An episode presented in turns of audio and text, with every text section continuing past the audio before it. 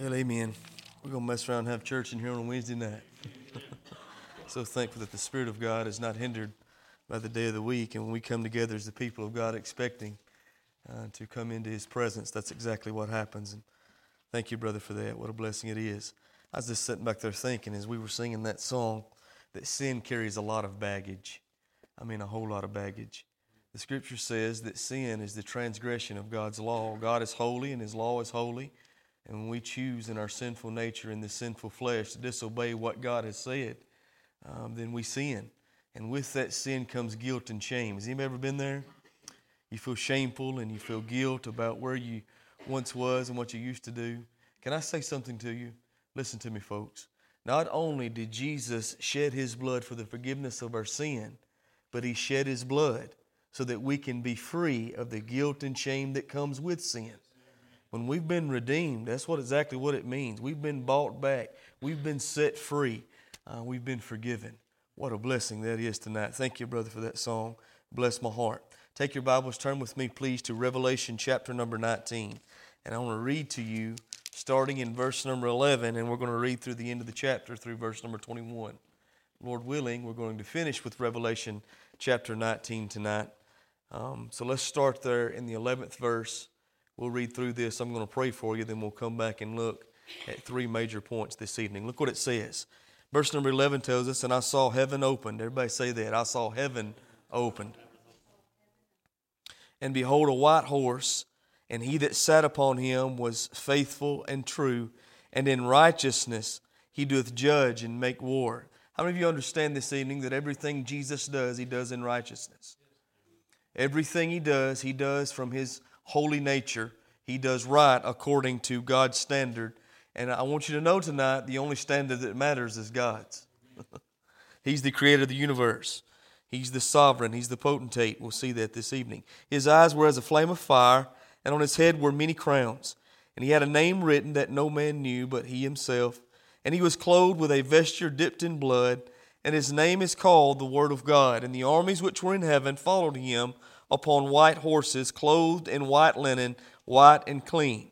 And out of his mouth goeth the sharp sword, and with it, should, and with it he should smite the nations, and he shall rule them with a rod of iron. And he treadeth the winepress of the fierceness of the wrath of Almighty God. And he hath on his vesture and on his thigh a name written, King of Kings and Lord of Lords. If you believe Jesus tonight is faithful and true, say amen. If you believe Jesus tonight is the Word of God, say amen. amen. If you believe Jesus tonight is King of Kings and Lord of Lords, say amen. amen.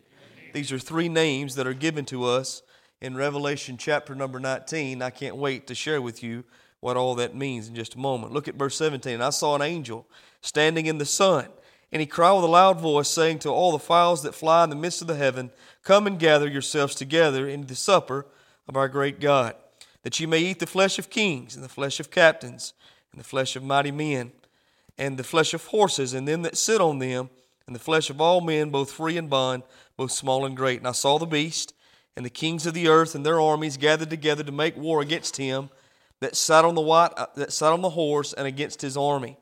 And the beast was taken with him, and the false prophet that wrought miracles before him, with which he deceived them that had received the mark of the beast and them that worshipped his image, these both were cast alive into the lake of fire, burning with brimstone. All God's people say amen. amen. Now look at verse 21. And the remnant which were slain with the sword of him that sat upon the horse, uh, which sword proceedeth out of his mouth, and all the fowls were filled with their flesh. Let's pray together. Father, we love you. Thank you so much tonight for the truth of your word. Thank you for your presence that's in this place. Holy Spirit, without you, we can do nothing. Lord, without you, I want to do nothing. Lord, tonight they don't these people don't need to hear the words that I have to say. Lord, what they need to hear is the word you have for us straight from heaven. So I'm asking, Lord, that right now, Holy Spirit, you have your way and will in me. You fill me up and pour me out. You work on me, you work in me, and you work through me to accomplish your good will and purpose, we pray tonight. Lord, fill me up, pour me out, use me for your honor and your glory. Share with us your truth straight from your word. I ask these things in Jesus' mighty name and for your sake. Amen. Now, folks, I'm excited tonight to get to share with you the truth of what we see here in Revelation chapter number 19. And I'm excited because I get to share with you one of my favorite subjects, and that's the second coming of the Lord Jesus Christ. How many of you understand that the second coming has been spoken about all throughout the pages of Scripture? I mean, from the Old Testament, starting in Genesis, all the way through the New Testament to the last book, uh, the book of Revelation. As a matter of fact, it's spoken about over 1,800 times in the Word of God. 17 separate books in the Old Testament speak of the second coming of Jesus, and over 70% of the chapters in the New Testament speak of the second coming of the Lord Jesus. So, all throughout the Word of God, we see the second coming uh, being mentioned. And so, we can say tonight with full surety that, folks, the second coming is scriptural. Can you say amen to that? From the Old Testament all the way to the New Testament, it has been promised that there's coming a time when the Lord is going to come back and set right what the enemy and sin and mankind has set wrong. And we see that tonight right here in Revelation chapter number 19.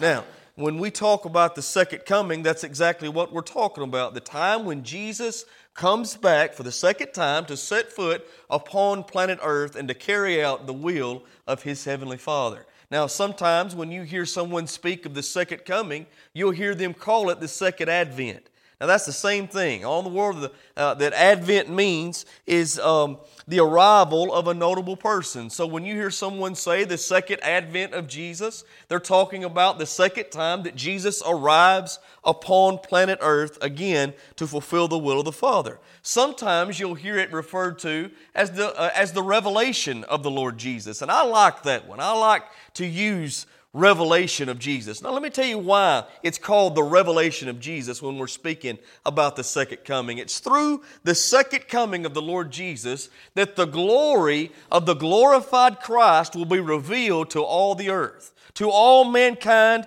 throughout all time. And I'm going to be honest with you tonight. We'll see this in a minute, but I don't really know how that's going to take place. But the scripture says that's exactly what's going to happen. It will be revealed to all peoples from all time. He'll come, he'll uh, be revealed in all his glory, and he will destroy the enemies of God at the Battle of Armageddon, and that's what we're seeing here. Now, folks, let me say something to you.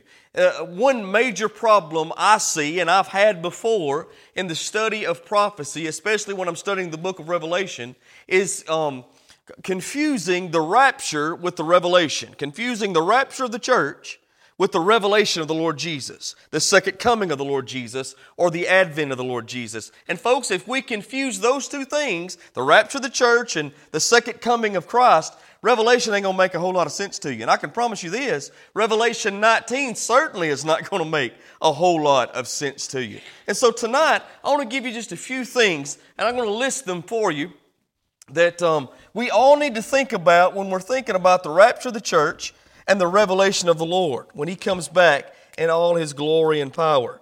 So, if we're talking about the rapture and the revelation, when we speak of the rapture, first of all, listen to me. The rapture is about Jesus coming for his saints. The revelation is about Jesus coming with his saints. And I want you to know that is a big difference. In the rapture of the church, Jesus is fulfilling the promise he made in John 14 3. He told his disciples, He said, Where I'm going, you can't come. He's about to go to the cross. He said, But I'm going to prepare a place for you, and I'm going to come again and receive you unto myself, that where I am, there you may be also. At the rapture of the church, Jesus will fulfill the promise made to the believers in John 14, verses 1 through 3. He's coming back to receive unto himself the saints, those who have placed their trust in him. In the Revelation, according to what it says here in Revelation 19, uh, in, verse number 14 that he's coming back with his saints. Those armies of heaven that are talking about there in the 14th verse. Folks, that's the saints of God that's been raptured by the Lord Jesus at the beginning of the book of Revelation. We remember in Revelation chapter 4 and verse 1 the Bible speaks of the rapture of the church. And you don't see the church again from Revelation chapter 4 all the way through to what we see here in Revelation chapter number 19. Throughout those seven years of tribulation, the church is not mentioned. Let me tell you why. Because the church is in heaven. Amen? The church has already been raptured. Now, why do I believe that the church will not see uh, the days of tribulation? Now, I'm not going to say that the church won't see tribulation, but it's not going to see the great tribulation. Listen, it's going to see times of tribulation. It's going to see times of suffering and times of sorrow. We're seeing that even today, but we're not going to see the great tribulation. That uh, those seven years of tribulation during the end times that we've been studying about on the pages of Scripture. Take your Bibles, if you will, please, and turn with me over to the book of First Thessalonians. I want to read something to you. 1 Thessalonians chapter number 5. And let's look down at verse number 9. Revelation chapter number 5 and verse number 9. The, the scripture says, For God hath not appointed us. Now, when the Apostle Paul here says the word us, who's he speaking to? He's speaking to the saints. He's speaking to the church, those who have been blood bought, the believers. He says, God has not appointed us or the church to wrath. Now, folks, what does uh, Revelation outline for us? We've talked about this several times. It outlines for us the wrath of a holy God being poured out on an unrepentant, unbelieving world. As a matter of fact, we've looked and we said we saw 21 separate judgments throughout the book of Revelation, outlining for us the time of tribulation that's going to happen upon planet Earth. Now, the Bible says God has not appointed us or the church to wrath. As a matter of fact, it says in Romans chapter 5 and verse number 9, we have been saved from God's wrath through the precious blood of the Lord Jesus. So I do not believe the church will go through the time of tribulation that we've been studying about. I believe the rapture happens before tribulation starts, and then after tribulation, we see the revelation. All right? They're two separate events. He goes on and says right here in the ninth verse, but to obtain salvation by our Lord Jesus Christ. How many of you know we've been saved from God's wrath through the blood of the Lord Jesus? All you who've trusted in Him as your personal Savior. So in the rapture, Jesus is coming for His saints. He's fulfilling the promise made in John chapter 14, verses 1 through 3. Now, in the Revelation, uh, we know that Jesus is coming with His saints. In the rapture, Jesus, or excuse me, The church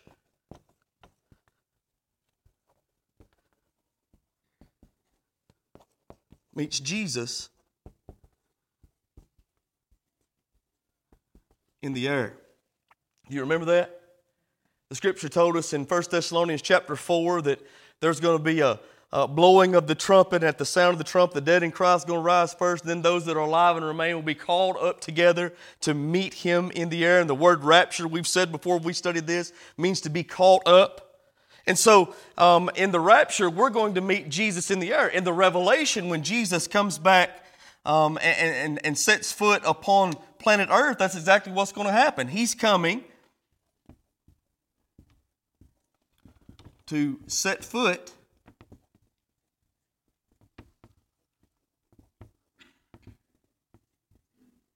on the Mount of Olives.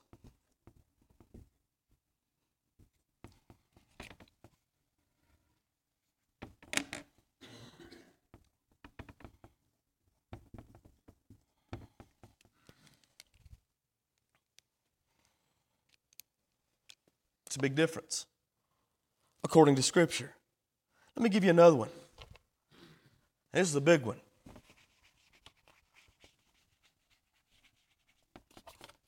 In the rapture,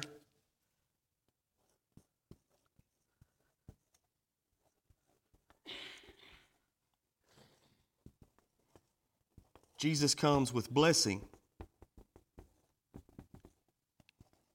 in mind. In the revelation,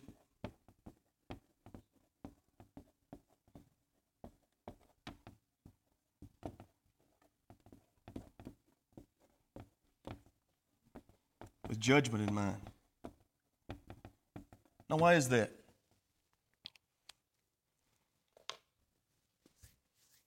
Who's he dealing with in the rapture? He's dealing with his children. He's dealing with those who've placed their trust in him. He's dealing with the church. And so when he comes back to receive his church unto himself and take us home to heaven, he's coming with blessing in mind. Now, who's he dealing with when he comes back in the Revelation? Exactly. He's dealing, he's dealing with those who have chose to again and again and again, time upon time upon time, reject the message of the gospel, even throughout the time of tribulation. So he's coming back to an unrepentant, unbelieving world, and, and he's coming back in vengeance. Listen, uh, the, the same Jesus who came the first time as a baby in a manger, the same Jesus who came back as the suffering, who came as the suffering Savior who died upon a cross, will one day come back as the lion of the tribe of Judah, King of kings and Lord of lords to this earth. That's the picture. That's the message that's being preached here in Revelation chapter number 19. And so there's a lot of differences between the rapture and the revelation. If we get those two confused, this really ain't gonna make a whole lot of sense to us. Now then, I want you to see, first of all, that Jesus, his second coming, is going to be visible for all to see. Look what it says in Revelation chapter number 19, starting in verse number 11. It says, And I saw heaven open. John is going to see the revelation. John is going to see the second coming of the Lord Jesus. And I beheld a white horse, and he that sat upon him was called faithful and true, and in righteousness he doeth judge and make, make war. So according to Revelation 19.11, we know John is going to see these things take place. Now, is John the only one? Of course not. Go all the way back with me, keep your place there in Revelation chapter 19, and go back with me to Revelation chapter number 1. Revelation chapter 1.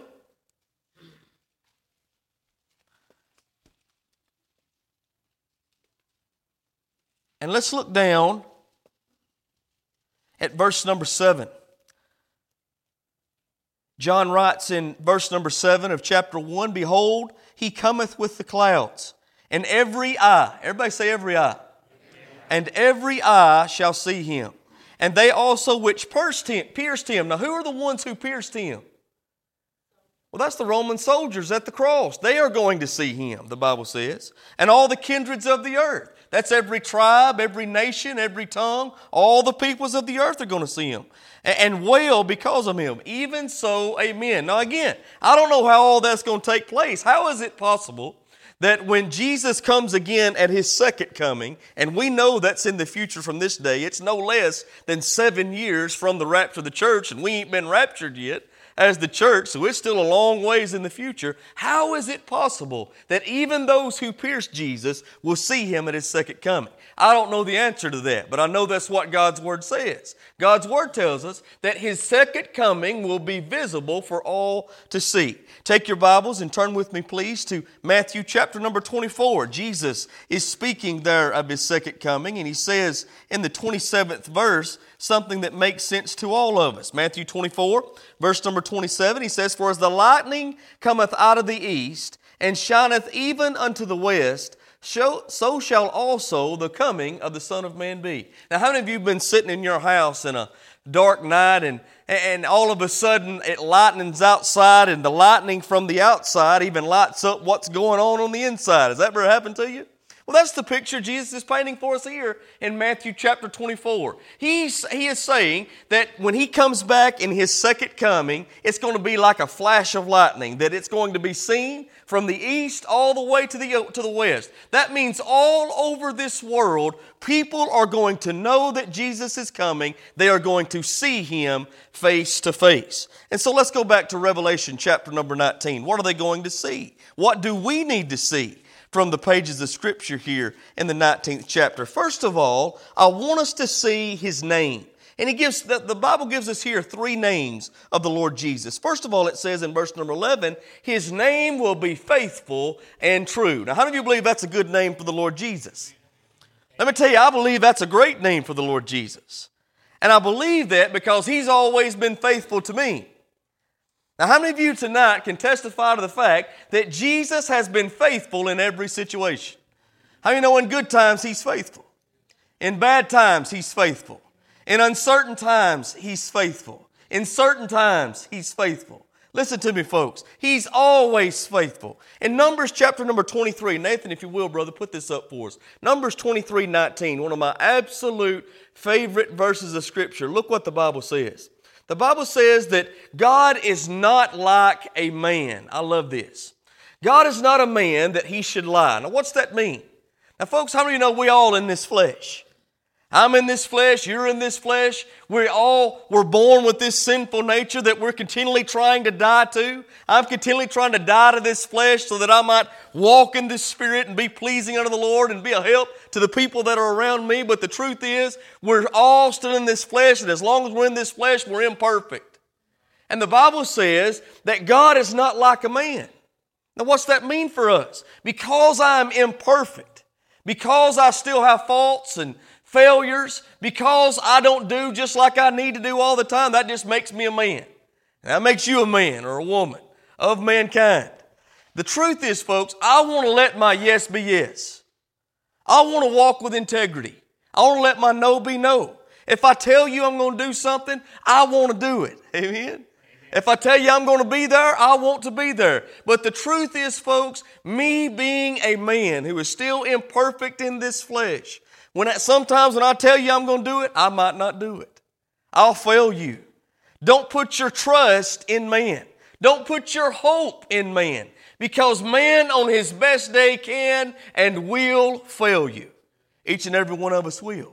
But now the Bible says that's not like God. The Bible says God is not a man that he should lie neither the Son of Man that he should repent. Hath he said, shall he not do it? Or hath he spoken, shall he not make it good? Now, let me tell you what the Bible is teaching. What God says, you can trust in.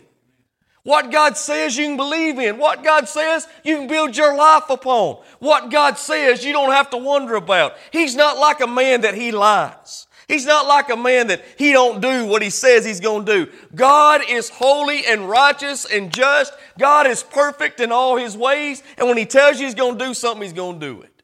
Amen. I don't know about you, but I'm thankful for that.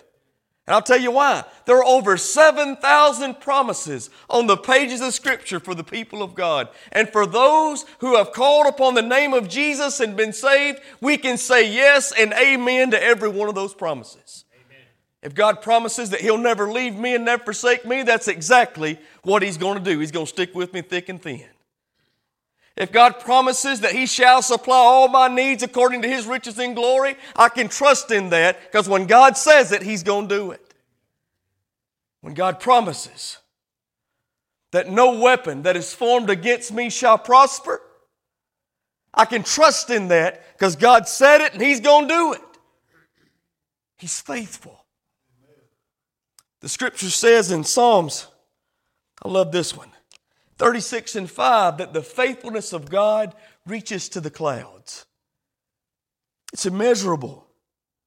In Lamentations chapter number 3, verses 22 and verse 23, the Bible says that great is the faithfulness of our God. Now listen, folks, I don't know about you, but I am so very thankful tonight that the faithfulness of God is not dependent upon my performance.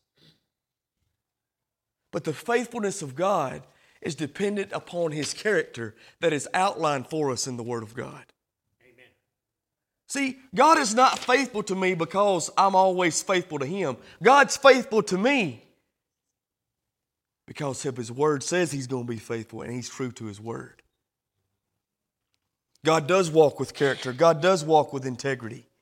He is going to be faithful no matter what. We can always trust in Him no matter what's going on in our lives. He is faithful, but how many know He's also true? Jesus said, John 14, verse number 6, I am the way, I am the truth, I am the life. He didn't say I'm a way, He didn't say I'm a truth, He didn't say I'm a way of life, did He? No, he said, I am the way, the truth, and the life. That means he, he leaves out any other options. If you want to know the way to the Father, it's through the Lord Jesus. If you want to know how life is to be lived, it's found in Christ. If you want life from your spiritual deadness, if you want victory over physical death, it's found in Jesus. He is the life, but He's also the truth. He is the epitome of truth. If you want to know what truth is, it's found in Christ. If you want to know how life is to be lived, it's found in Jesus. I, I gave you a quote Sunday night from C.S. Lewis that I absolutely love. And he said, I believe in Christianity just like I believe in the sun. Not just because I can see it, but by it, I can see everything else. And so, what he's saying is this listen, it's because of his relationship with Jesus that everything else is coming into focus. Life begins to make sense. Why? Because he's got a hold of the truth. That truth that is found in Jesus. So when the Bible says he is faithful and true, it's exactly what it means. Amen. He keeps his promises.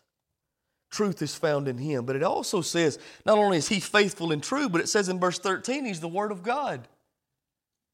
John chapter 1 and verse number 1 says, In the beginning was the Word, and the Word was with God, and the Word was God, and what anything made that was made, unless it was made by Him. John 1.14 says the, the Word became flesh, and what did it do? It dwelt among us, it lived among us. Jesus was the incarnation of God in the flesh and dwelt upon this earth. He is the Word of God. What does that mean? The Word of God is pure. Can you say amen to that? It's undefiled. Jesus came here born perfectly by the seed of the Holy Spirit and lived perfectly for 33 and a half years and then went to a cross and became the sacrificial Lamb of God that took upon himself the sin of the world. He was born perfect, he lived perfect, he died perfect for you and for me. He's pure, but the Word of God is also all powerful. How many of you understand that it was through the Word of God that the worlds were framed, the Bible says? It was through the Word of God that, listen, light came from darkness. The seas and the, uh, and, and the dry land were separated by God's Word. All of creation took place by the Word of the living God. So not only is the Word of God pure, but the Word of God is all powerful. So what's that say about Jesus? Says He's pure. Says He's all powerful. He is the Word of God. But then it says something else.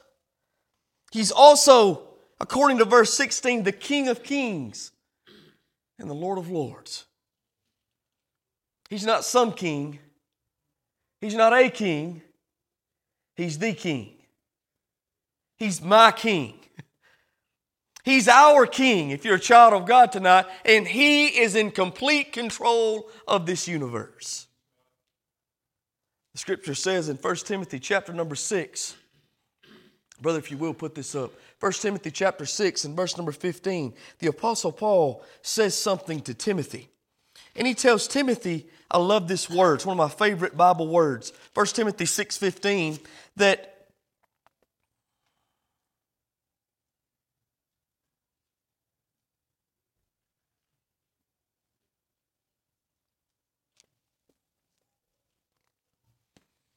Let's just start with verse Timothy chapter number 6 and verse number 13. I give thee charge in the sight of God who quickeneth all things. And before Christ Jesus, who before Pontius Pilate witnessed a good confession, that thou keep his commandment without spot, unrebukable, unto the appearing of our Lord Jesus Christ. Then he says something in verse 15 I love. He says, Which in his times he shall show who is the blessed, watch this now, and only potentate Jesus, being the King of Kings and the Lord of Lords, is the only potentate. The one who is the potentate has supreme authority and power. And so the Bible says Jesus is King of Kings. He's Lord of Lords. He is the potentate, the one who has supreme authority and power, the King of Kings, the Lord of Lords. I want to read to you something that Dr. Harry Ironside said concerning these three names. He said, in these three names, that the, the Word of God has encompassed for us the entire ministry of the Lord Jesus. He says his eternity in the past, that speaks of him being faithful and true. His incarnation when he walked upon this earth, we know he was the incarnate Word of God, the God in the flesh, the Son of God and God the Son. And his sovereign coming as the King of Kings and the Lord of Lords. So, right here in Revelation 19, in these last uh, uh 10, 11 verses, we see the whole ministry of Jesus coming to its fruition. It, we see everything being fulfilled as far as Christ is concerned. He's faithful and true. He's the Word of God. He's the King of Kings. He's the Lord of Lords. And the Bible says he's coming again, and everybody's going to see him. That's his names. But also notice how he looks. It says in verse number 11, or excuse me, in verse number 12, that his eyes were as a flame of fire. Now, what does it mean that the eyes of Jesus were like a flame of fire? Well, let me say this, folks. How many of you believe tonight that fire penetrates? I, I, I love to sit around a fire. It's one of my favorite things to do. Uh, I told you the story. I built my wife a fire pit for Mother's Day, and I use the fire pit much more than she ever does. I'm always out there. I love to build a fire. Let me tell you what I've noticed about a fire. You can build your fire and get it going good. You, you can take your log and put that log in the fire, and, and before long, something changes. You put the log in the fire, but after a while, that fire is in the log. You know why? Because fire penetrates. So, what does it mean that the eyes of Jesus is like a flame of fire? I believe it means that it penetrates deep down into the hearts and minds of men, women, boys, and girls. He looks deep down and burns away all that is untrue. All that is not pleasing unto him. His eyes were like a flame of fire, and on his head were many crowns. We've talked about this several times when the, the in, in, in the book of Revelation, when it says many crowns, it speaks of power, of authority. And, and so when it says that the head of Jesus had many crowns, it means that he is in complete sovereign control. Again, he is the potentate. Then it says something else. Not only does he have a crown on his head, many crowns, but he also has a name written that no man knew but he himself. There's a mystery here that we won't know until that day. But there's a name written, a mysterious name. And he was clothed, and it says, and he was clothed with a vesture dipped in blood. Now, what is this blood that his vesture is dipped in? A lot of people say it's the blood of his enemies, but I don't believe that's, that's not, I don't think that's what it's talking about here. I think the vesture dipped in blood speaks of his blood that was shed on the cross. Because how many of you know, folks, Listen to me now. The blood that was shed on the cross is what enabled all of this to take place. Without the blood, there is no hope. Without the blood, there is no purpose. And so there's a vesture dipped in blood, and then it says, and his name is called the Word of God.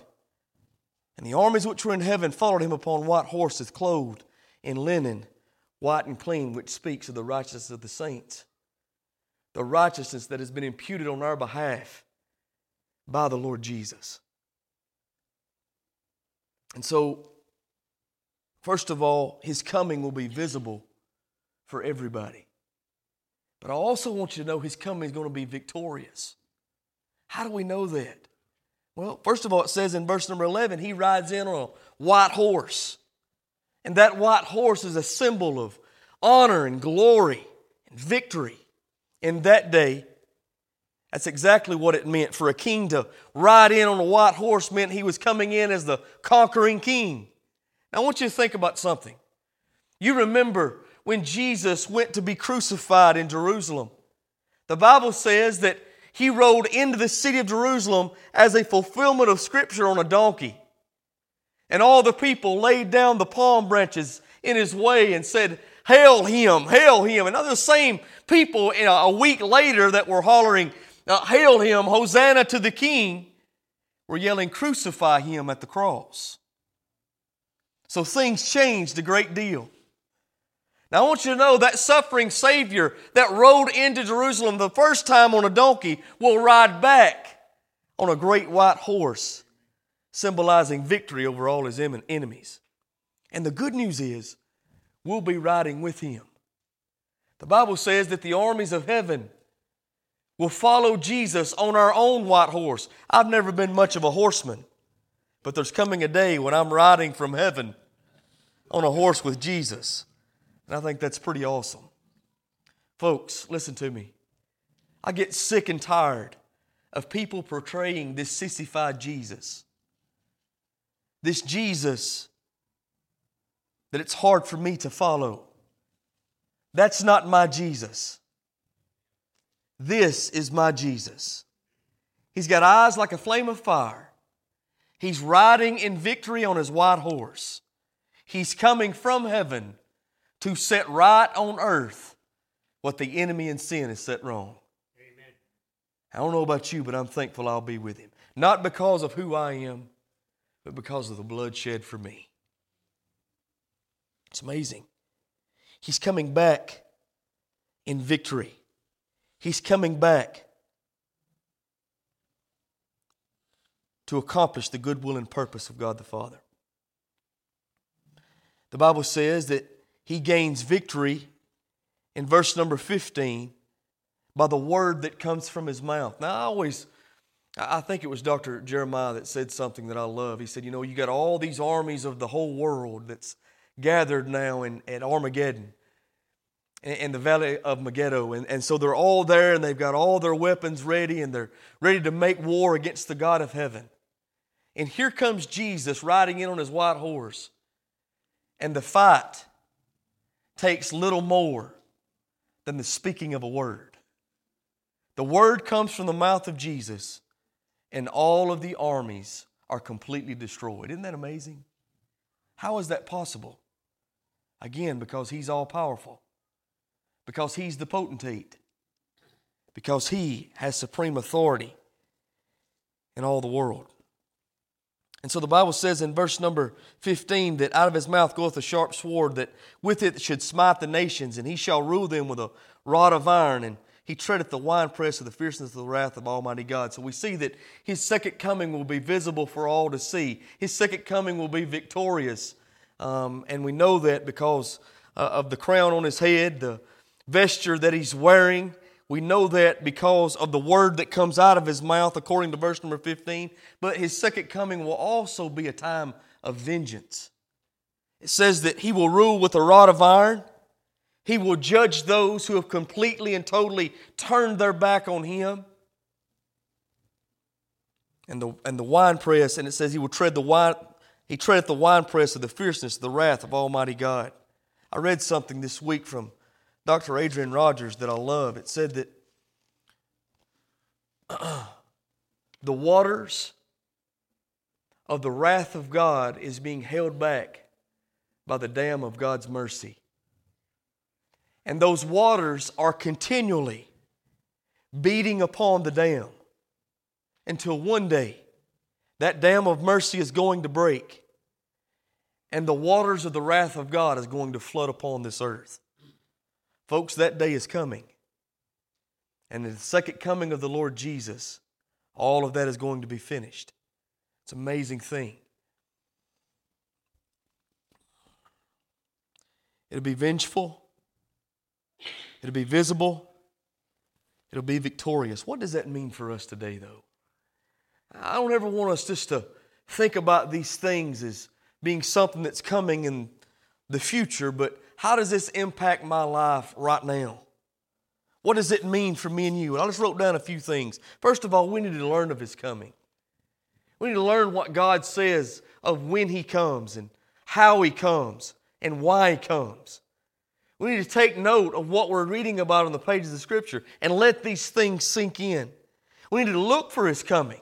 We don't just need to learn of it, but look for it. Because how many of you know the Bible says our, redri- our redemption draws nigh? Can you say amen? It's to the hills from where we uh, look for our help. And so we look for His coming. We know that He is coming again according to the truth of the Word of God. So even though the scoffers may scoff and say, Why hadn't He come yet? And it's been 2,000 years and everybody's been preaching of His coming. Uh, and He had, folks, don't worry about all that. God comes in His own time and we ought to be looking for Him. We're to learn of His coming, we're to look of His coming, we're to long for His coming. I say, even so, come, Lord Jesus. Folks, let me say something to you. All of this that we see in our world, all the wrong that we see day by day, I don't know about you, but I get sick of it. Do you realize that in the United States of America, we have joined with China and North Korea and about five other nations in saying it's okay to kill a baby after 20 weeks of pregnancy? That's been that way for a long time. A lot of people um, want abortion on demand at any time. But now we've just found out in recent months that, um, which really what we all as believers knew according to Scripture, that that baby in the womb at 20 weeks feels the pain of the abortion. As a matter of fact, they have, I watched some this week, they have video, sonogram video of uh, the babies actually moving away from the instruments that come in to tear them limb from limb after 20 weeks.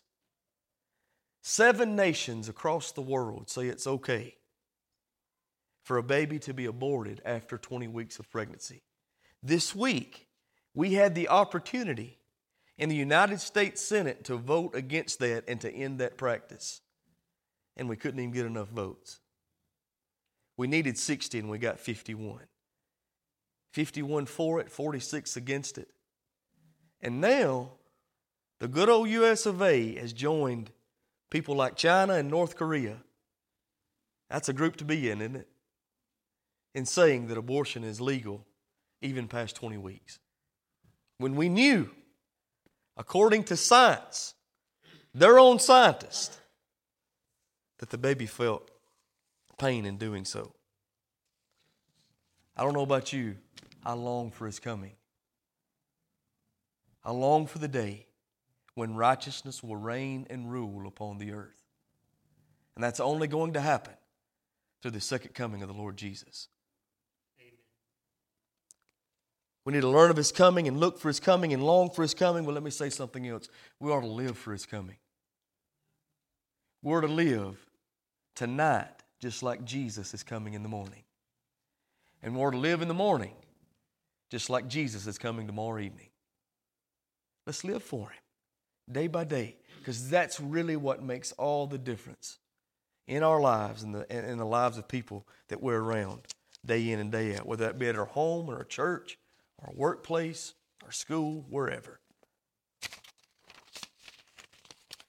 It will be visible, it will be victorious, and it will be vengeful. We need to be ready for the coming of the Lord Jesus Christ.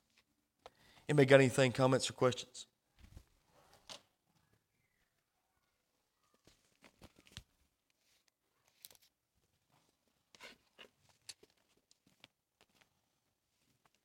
Any prayer requests tonight?